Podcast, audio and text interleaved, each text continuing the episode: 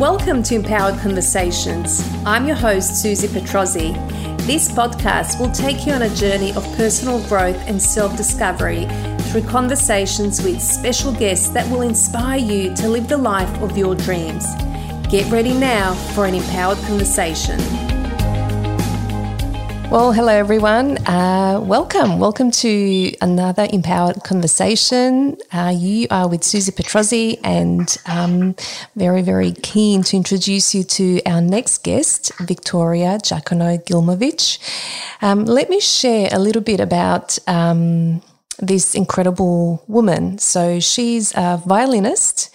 She started uh, playing the violin at the very raw age uh, of six. So she's been immersed in music for all of her life, practically, even before that, because um, you'll hear the story. So Victoria has enjoyed working with many orchestras. Um, she's played all over the world. She's played from um, Japan, China, Hungary, Austria, you name it. She's well recognized, and um, currently she's the master conductor at Sydney Youth Orchestra. She teaches at a number of schools around Sydney, um, and also is a conductor for Sydney Youth Orchestra. Uh, she has um, done a lot of freelance with Sydney Symphony Orchestra, the Australian Chamber Orchestra, Sydney Philharmonia Orchestra, so many different places. Um, she's worked alongside many performances and recordings for musical, various pop artists and film productions. And you know what's really exciting? Like, you know, we've got a genius in our own backyard of um, Five Dock Here. So that's where Victoria is based. Alongside all of this, um, she's also mum very passionate mum to two beautiful kids, Estelle, Hugo, who are, yes, no surprise, immersed in music themselves. Um, and she's also director of Inner West Institute of Music, where, um, you know, they, they teach and spread the love of music to kids and adults. And one thing I have to share with you before we begin this amazing empowered conversation is, um, that I also am learning from Victoria. So Victoria is teaching me the violin and it has been an incredible journey. Um, slow at times, but I'm very persistent and music is doing something to me, both, um, to my own brain, um, but also something uh, something's happening at the core of me you know something's being tapped into and music is powerful in that way so um, one more thing you should know about Victoria is that Victoria never stops learning. She, in fact, is training for a marathon as we speak and has been for some time because she wants to challenge herself and she wants to grow. So with that being said, Victoria, um, welcome to our empowered conversation. Thank you for having me. My pleasure. So I don't know if I missed anything. Um, I know that, you know, you have done so much for music you have contributed. And, you know, as I was reading some of these, um, some of these roles that you've um, been a part of, some of the things that you've done, it's just really extraordinary. Thank you. Um, it's funny to say that. I, I don't see it as extraordinary at all. I see it sort of as my my life's work, but um, it's just what I do from day to day. And um, I, I, kind of listened to it and went, and I sort of think, yeah, yeah, I've done all that. I've done all that. Um, is it enough? It's um, always so, isn't enough, isn't it? yeah, yeah. And it, it's funny. Um, I I hear and read, you know, that sort of list of things often, and sometimes I need to pinch myself, and mm. sometimes I also sort of think, well, you know, what's next.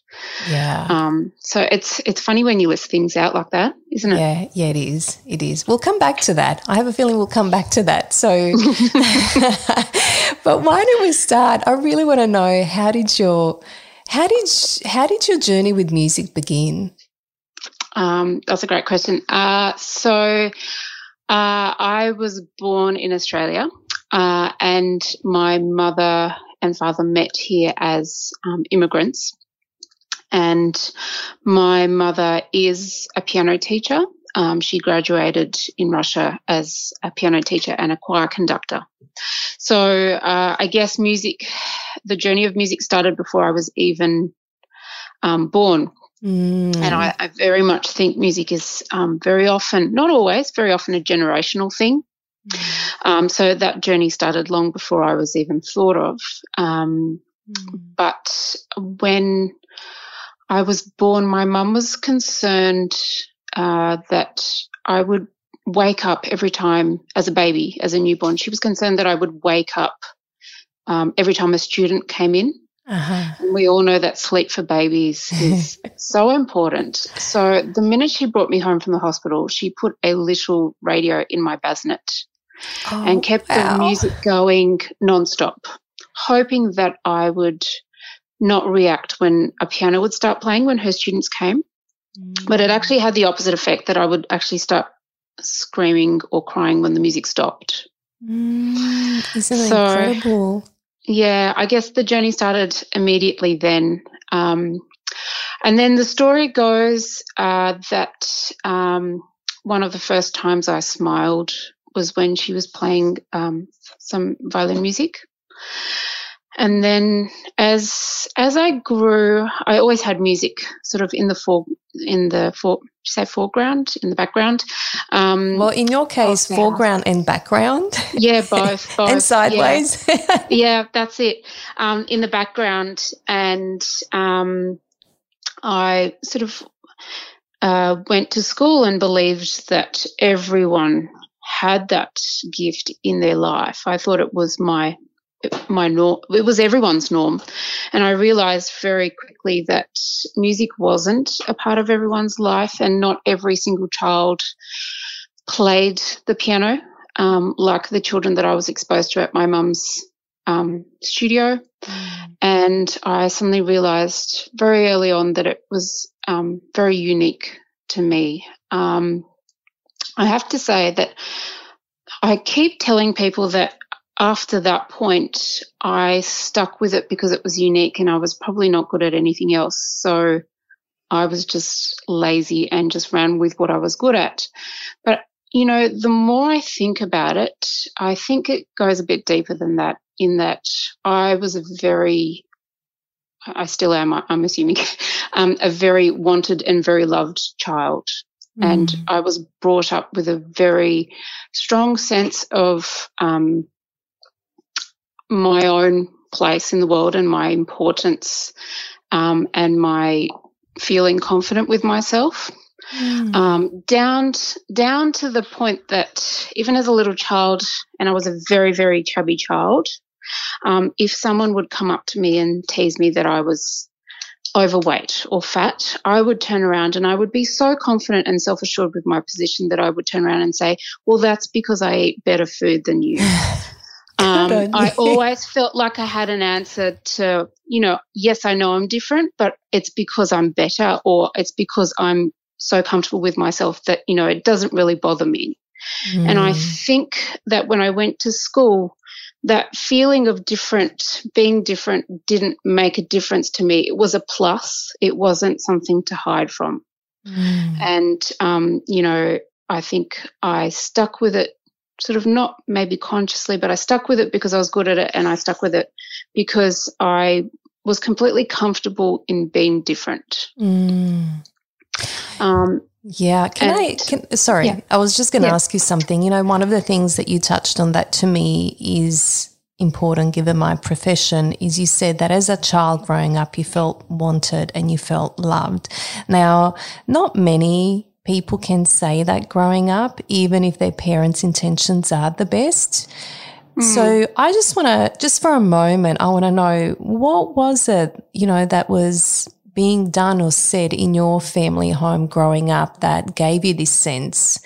Um, was it because of music or was it, was it what was being said? What messages did you, did you hear growing up? Uh, I, I, think I had this bottomless feeling of feeling loved, but I was also told, um, and I didn't understand it at the time. My mum always said to me things like, I really, really wanted you.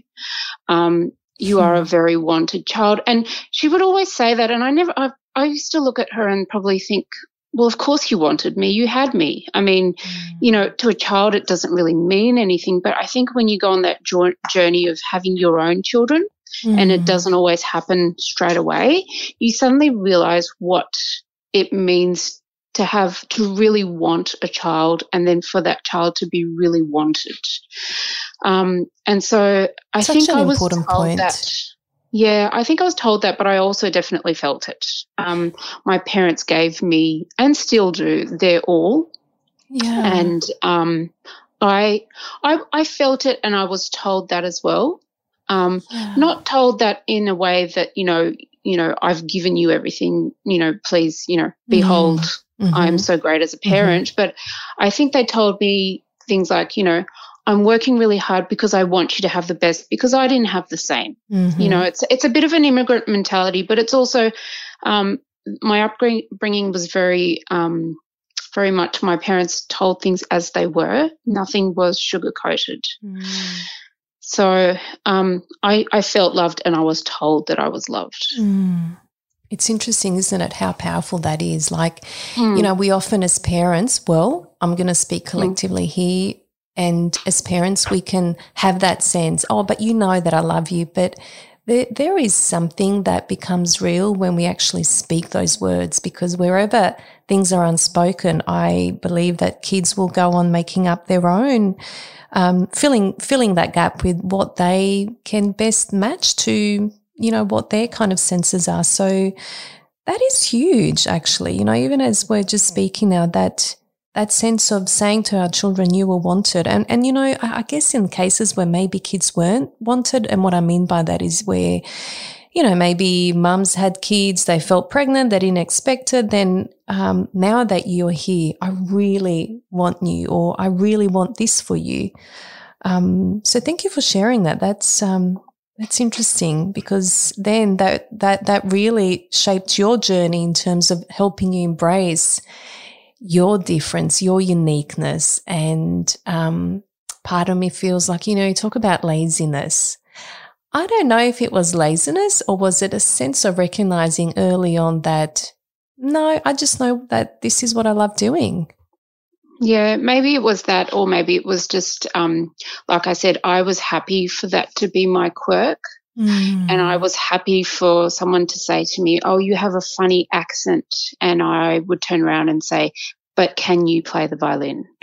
and I was happy to have that as a kind of something to bat, you know, any comments back at yeah. them. Yeah. You and, were. you know, that lasted me through high school.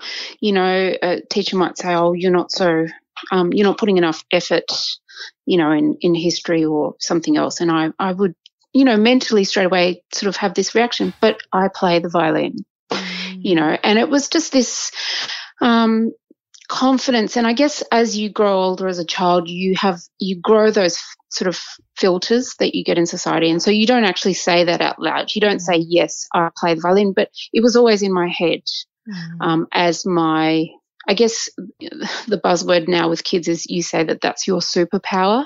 Mm. Um, that was always, I was always very sure about it. Mm. Um, and I knew that I felt comfortable with that being my difference. Mm. Yeah. Yeah. So, um, and that very much became what I immersed myself with um, all my life. And it became uh, not just my quirk, but my language. Um, mm. It became my identity. It became my way of um, finding friends. Mm-hmm. Um, it became my way of communication. It became my way of coping. And it just, I guess when it all sort of comes together and compounds, it, it becomes you. Mm. Yeah. So it, it was really your, well, it was kind of your, you know, your almost your your guide along the way, if you will, because you embraced it so much, um, but also you were you were good at it. I mean, you know, you talk about how music runs through generations. I don't know how far, far back in your family, and I wonder how much that has, that plays, not always, you know, but in some families, maybe in your case, where it's almost part of your DNA that it's there, but it just needs to be activated. And then it kind of, you know, it can flourish even more so. Whereas I know for me, it's not something that has been. Maybe I've had musically kind of inclined relatives, what have you, but I've never seen anyone play music, right? Mm. Um, I think activation is a great word that you used, but I think at our very core, mm. we're all musical. And I think I believe that because um, babies sing and produce pictures long before they can talk. Mm. Um, music has existed before many languages have existed. Um, and for me, I think activation is is is the you know the key word, but um, having it sort of as a generational thing. Yes, it may um, be genera- gen- generational in that um, you have the influences and the help. Mm. Um, but I, I, am one of those people that believes that it's it, it's in all of us. It's just it's just a way of you know how you get it out. Yeah. Um, and in fact, I would say that beyond my mother, um, I don't think that there was anyone in the next generation before her um, that was, you know, obviously musical, but they may have been. Right. But they definitely had no way of sort of finding out, or, you know, they weren't given the opportunity to find out. Mm. So, just kind of um, uh, off a tangent for a moment, but not really. Mm. How did your mum um, become a pianist? How did she get into that? How did she develop her love for music? Um, I, from what she's told me, I she was always singing as a child. Um, so I think one of her relatives um, suggested to her parents um, that she start some music. Mm. And from what I understand, my grandparents um, weren't particularly involved in her getting a musical education. Mm-hmm. Um, they were just suggested that she do it and sort of found the cheapest, easiest um, local teacher for her to go to. Mm. Um, but it was when she, you know, I'm not sure it's a little bit different. It was when she left home and went to university at, I don't know, 15 or 16, and she had to to move to another city. I guess, um, you know, a few hours away.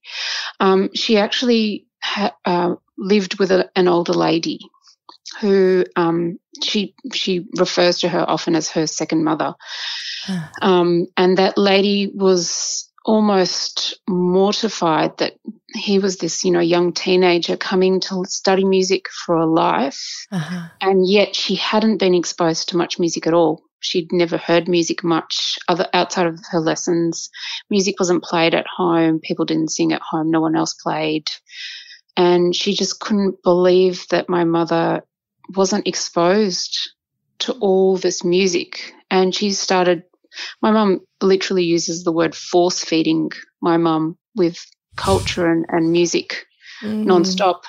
And this old lady felt it was her duty that, you know, if, if this child is living with me and yeah. she's come to study music and I've got something to do with it, yeah. I'm going to make sure that she listens to Mozart, Beethoven, you know, everything yeah. that needs to be listened to. Um, and mum said that she spent her whole days sort of arriving home and just the music was on full time, the education was on full time. And that's actually when she really flourished musically, when she left home and was given that opportunity by someone that was just simply not a musician, but in the know. Mm. Um, that, you know, you, you become musically educated through exposure very mm. much, not yeah. just by, be by being able to press the right keys on a piano. Mm. There's there's something to that. Yeah, there's something to be said about that because, you know, my musicality has been activated through my own kids, watching them play, watching them learn, and then watching concerts, certainly watching you in concert, it just keeps almost, yeah, tapping into like another layer. And, and I just think, um, you know, as you say, going back to this is in all of us. And I wonder what music can give us, you know, and if we, if we just kind of unpack that a little bit, like from your own experience working with so many students, um, working with, you know, professional musicians, um, what what what does music give us? What can it give us? What's the potential in it? I know it's a big oh, question. it's, it's, that's that's that's how long is a piece of a string type of question. um, it gives so many things to so many different people in so many different ways. Mm. Um, uh, for some people, it just gives them joy. Um, for some people, it gives them emotions and nostalgia. Mm. Um, for some people, um, it gives them some bigger, you know, more cognitive um, benefits. Mm. Um, music itself gives one thing, and then, you know, the art of learning an instrument is a completely different package of um, benefits. Um, you know, in in some cultures, music is a way of communicating. Um, and for some cultures, it's just entertainment. So, um, music, what music gives is just bottomless. But um, I guess for me, as a person through my own experiences and through what I would love to gift my students, for me, music has always been um, kind of a, a, coping and communication sort of mechanism for me. Mm. Uh, it's been my voice. And I mean, music has been there for me in in a way, I don't even know how to explain this properly, but um, for example, when I was uh, 11, um, my mother was diagnosed with breast cancer mm. and went went through chemo and I actually don't remember the breast cancer part so much as the chemo um, sort of journey. Uh, I do remember her sort of lying on the couch post chemo and being very lethargic and very sick and I really do remember that moment when I kind of looked at her and went, right, I know how to play violin.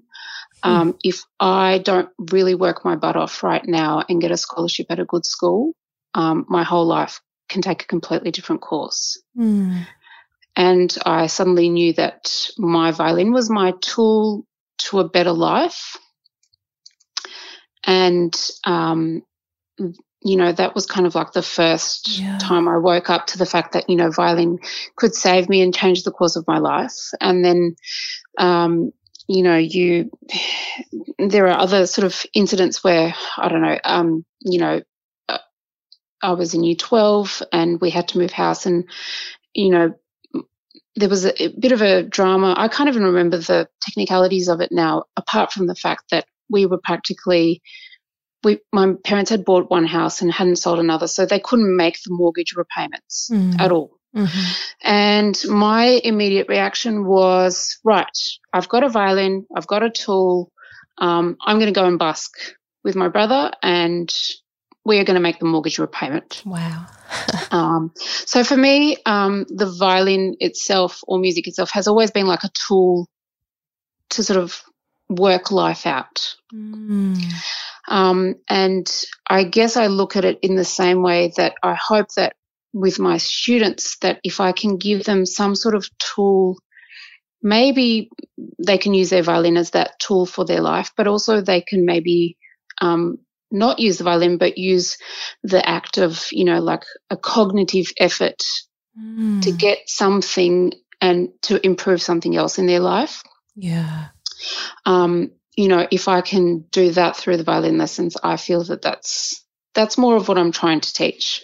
Actually, um, at the beginning of this year, I don't know um, how long people will be listening to these podcasts for. They might listen to this, you know, seven years later, but mm. um, it's 2020 right now, mm. um, the most amazing year of the of ever. Mm. And um, at the beginning of the year, we had those incredible bushfires. Mm. And I was overseas at the time, um, flying back to Australia, and I thought, geez, I, I, just feel like I can't do anything to help. And I just before I jumped on the plane, I said to my kids, "Right, we're going to arrive, have a shower, have a little sleep, and we're going to go busking, and we're going to raise money for the for the bushfires." Yeah. Um, as our way of sort of feeling like we'd done something. And I happened uh, to post about that on Facebook, and I had a few students say, Can we join you? Can we just come and busk with you? Mm.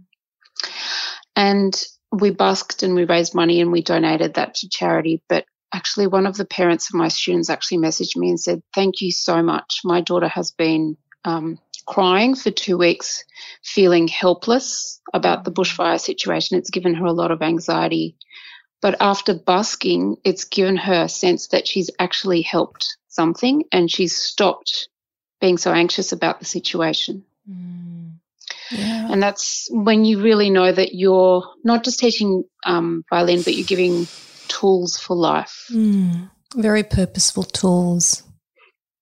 So it's mm. it, we've we've totally done a you know a complete. I've t- turned the topic. You asked me what music can do. Oh, but this is yeah. Well, this totally is, spun it around. It's incredible, but, um, isn't it? Though it, it just it can go any way. Mm, mm. And I and Victoria, you know, you, you mentioned that um, it certainly helped you along the challenges in your own life. And one of those, one of the challenges that I wanted to um, ask you about, if you can speak to, is losing your brother you know, mm. and music helped you during that time. Can you speak can you speak about that a little bit? Yeah, so I was 21 and my brother who's also an incredible musician, probably much more so than I I will ever be. Um, but he um, passed away very suddenly with no no warning um, at the age of 15 was a sudden adult death. It's mm. um, after a lot of investigation, it's like a it's an adult version of SIDS that mm. um, apparently mostly occurs in in males. Um, uh, there's always been sort of random stories on 60 Minutes where you know someone just falls down and just dies, right. or you know, and um, Henry was at a music camp um, and just didn't wake up from his sleep. Mm. So um, I guess my initial reaction was I mean, obviously, you mourn the loss of a brother, but you know, my immediate reaction was, you know, I've lost everything. I'm, I'm going to throw the towel in with music. Mm. Um, that's that. So that and, crossed your mind, yeah. Yeah, that crossed my mind, um, sort of for a week, mm-hmm. um, and I think it was just the shock, and I, you know, it, it was kind of the mentality of you've lost one of the biggest things in your life, so why not just you know lose everything else while you're at it? Mm. Um, but I had a, a, quite a sort of persistent violin teacher that um, coaxed me back into coming for a lesson uh, with a piece of music that I was desperate to play, and I guess um, because the piece of music was so difficult and so time consuming and I didn't want to let her down, I locked myself in my room for, you know, hours at a, at a time mm. and practiced. Um, and I think that was, a, you know, a godsend because I that was my way of healing and that was my way of um, zoning out and tuning out from the rest of the world and all the people that were coming to visit um, and it was my way of tuning out but it was also um, i guess it was my light i created a tunnel for myself mm. and that you know the performance or um, whatever i was working towards was the light and i sort of always you know when i think about that time in my life, I, I literally sort of visualize just this long steep tunnel and having to kind of like abs not abseil like pull yourself through a piece of rope mm. through that tunnel. And just I always have this vision of like pulling pulling a rope and trying to hike your way up um, through this tunnel. And that's what life felt like. But I, I feel like the violin helped me climb much easier and quicker um, than any sort of other help that was offered to me at the time. Mm. Mm. Wow. So I I really do think, you know, again, you know, that violin was my tool to change the course or, you know, move forward in my life. Mm, very powerful. I mean, it, it's it's you know for you that that well, big. Um, I can understand your gratitude to your teacher at the time, um, mm. because if that invitation wasn't there or that persistence, well, then would have been who knows what would have happened, right? But it's interesting. What I wanted to say is that during times of loss, any kind of loss, um, for people, they often turn to music, whether it be melancholic music, whether it be, you know, so, and it goes back to what you were saying early on that music, song, you know, was there long before we started to speak, talk, communicate. And that was the first thing that helped you through, through mm. that difficult time. It's very powerful. And, and so, um, it continues to be there. You know, it's almost like as you speak about it, you know, you you talk about it as a tool because you're ma- you know very matter of fact, um, which which has helped you, and and yet I look at it as this almost this friend who kind of this guide who who beckoned you at that time, and and who's just there always next to you, you know, and and yeah has its shoulder around you, um, um, and continues to do that. So I guess my next question is how what what does it continue to teach you? Know, as you continue to practice, um, and I know that you do so many other things um, in your life. You know, one of the things you've shared with me recently is that each year you challenge yourself with something new to help you challenge yourself, not just in, in music, but also in music. I'm sure because no area of life is separate. Um, mm how else do you challenge yourself? How else do you ensure that you keep growing, that you're always staying, you know, thinking about, well, the thing that you said in the beginning, what's next? Mm, I think, I think the, the act of challenging myself started with me um, I guess you become very comfortable as a teacher um, and you become very comfortable in giving directions and assuming that everyone will just listen to what you need to say and follow the directions. Mm. And um, I think a lot of times you forget that um, you know not everything is so easy for everyone and you, and some some people are really struggling to learn the violin or really struggling with music and um, a few years ago, I I joined a gym, which uh, you know was really odd for me because I'm the most unsporty person ever. And I remember on my first or second session, I suddenly I was struggling through some weights or something, and I suddenly thought to myself, "Gosh, this is what my students feel like." Mm. You know, I'm being told what to do. I can't do it. And the trainer's just looking at me, sort of going, just do it. And mm-hmm. I, am I'm struggling. And I, it was a wake up call for me.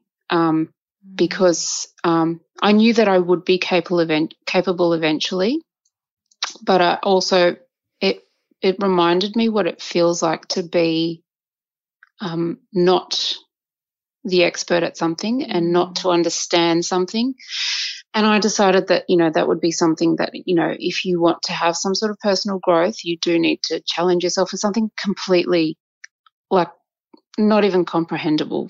Mm. So, um, you know, um, and these challenges can be different things. Uh, I mean, this year it's it's a marathon, I guess, which I still don't quite believe I can do, but I'm working on it.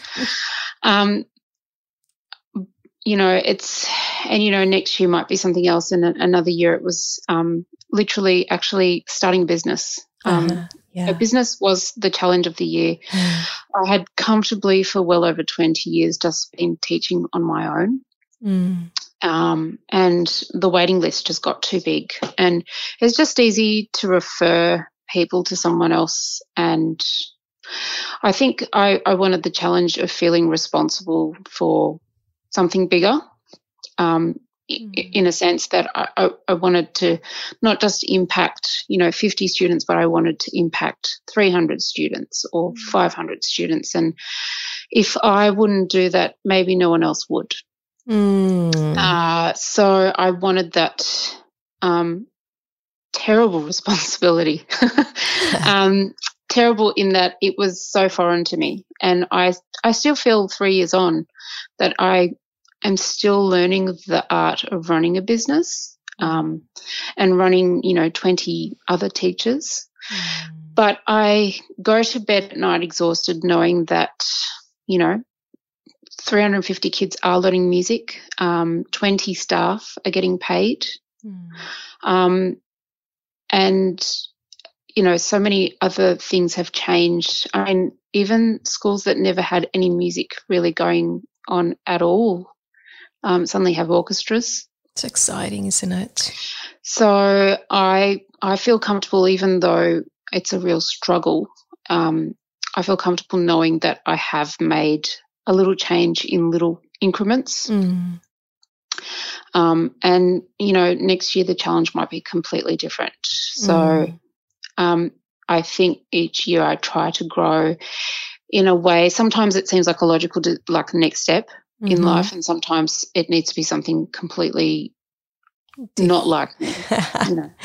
and that's so uh, you know and i love that about you and i really respect that about you that doing something that is left field because that's when we can truly have well i think we when we can really have a beginner's mind and that's what we can learn again and gosh that opens up so much in all and of us. And it's so hard to learn something from scratch. It's so so Mm. hard, and I've got to remember that every violin student that walks in the door Mm, is learning something from scratch. mm, They may not be learning how, how to hold a violin from scratch, but they might be learning um, a new piece of music from scratch, or they might be learning how to think differently mhm. um, from scratch.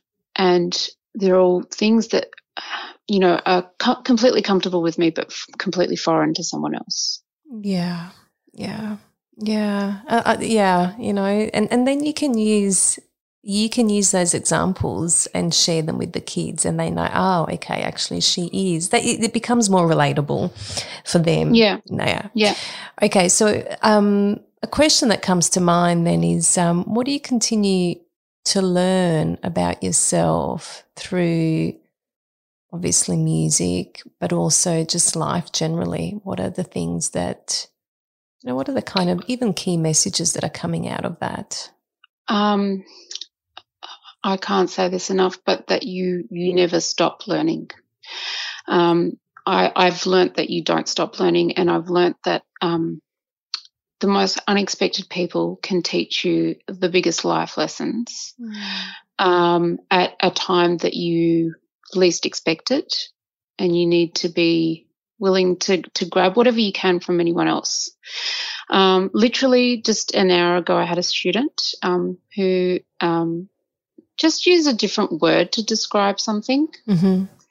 and I just went, "Oh my god, that's brilliant!" So I was telling him about mindful practice rather than just you know sawing through a Mm. piece, but actually stopping and thinking. And he went, "Oh." Us psychologists, we call that um, cognitive. What did we call it? Uh, cognitive effort. Ah. and I said, "Oh, cognitive effort, like you know, the the the idea of you know actually wanting to use your brain to Mm. learn something, rather than saying just do it, you know." Um, and just the, just those words, I actually ran into the next room and wrote it down because I thought it was the the just the pairing of those two words Mm. just meant so much for me. Um, and or other little things like uh, my son might suddenly change the order of his practice. Uh-huh. And I'm, you know, I came in and went, "Why are you doing things out of order?" And he said, "I'd like it to feel different each time, so that it, some things feel easier and some things feel trickier at different times." Wow. And you know, from that. a from a five year old, you Yeah. think, well, actually, you could well, you could listen to that and go, oh no, you do it my way, Uh-huh. or or you could listen to that and say, oh, that's interesting, and walk away, or you could actually really sit with that comment and say, wow, this kid wants to mix it up because he wants to feel it in a different way. yeah. And should I be telling my students to mix up their practice now? Because maybe that'll change the way they feel about certain things at certain times because it's just in a different order. Mm. I mean, if if you to take it to a different level, I mean, what if you actually sat down at dinner this tonight and ate dessert first and then dinner? I know, right? I mean, Why it would not? feel weird, and it would feel weird, and it would feel different, and it would be every kid's dream. But yes. you know, we, we do things a certain way, but you know, you might actually really Mm. love dinner tonight because it was done the wrong way around, or you might really resent it and, and say, no, never doing that again. That makes me feel sick. Mm. but at least you've actually had the bravery know. to try it. Yeah. And I think we get so set in our ways. And I think if you just sit and actually think and process what comes out of people's mouths Mm. um, at any time, you can be learning so much. Mm, mm, And I think that that's, you know, that's what I'm constantly learning mm. It's to so be true. more, listen better, you know, Yeah. and actually analyze better. Mm. And to be then receptive to that, to be receptive to someone else's ways or ideas or, yeah. Um, I mean, that's brilliant. You know, when he says that, when I hear you share Hugo's little um, example of that, I just think immediately, well, that's, see, that's a cognitive stretch. Yeah. I That's mean, not a I think- psychology term. That's my term, but it really Yeah. is. Yeah. It's getting us to change our thinking or your thinking and to really, as you said, analyze, well, does it have to be that way? It's brilliant. Um, that's always available to us. Mm. I think you had a similar sort of incident with my daughter where um, I think she said something and I, the, I can't even remember what it was. And Mhm. she said, So what's your answer? That's right. You know, someone might listen to that and go, Gosh, don't be rude. Don't be impatient. Yeah. But she was like, I need to get to the core of this and I need to know your answer. And I, I, think, that.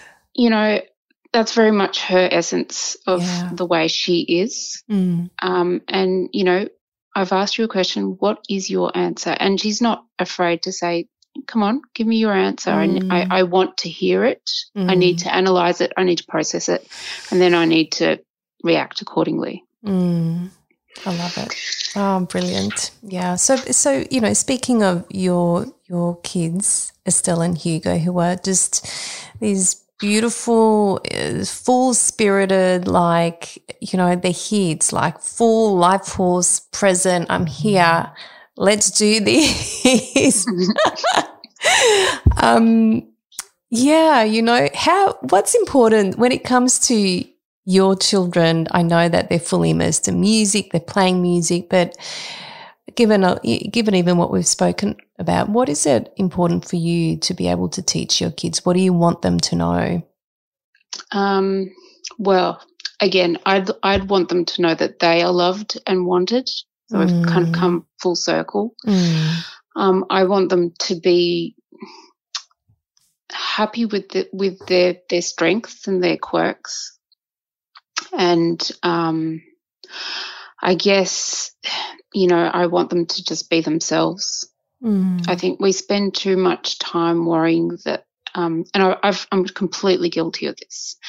Too much time wanting them to fit a particular sort of norm mm, or fit a, a particular tradition or a history or a you know a way of doing life or a way of speaking.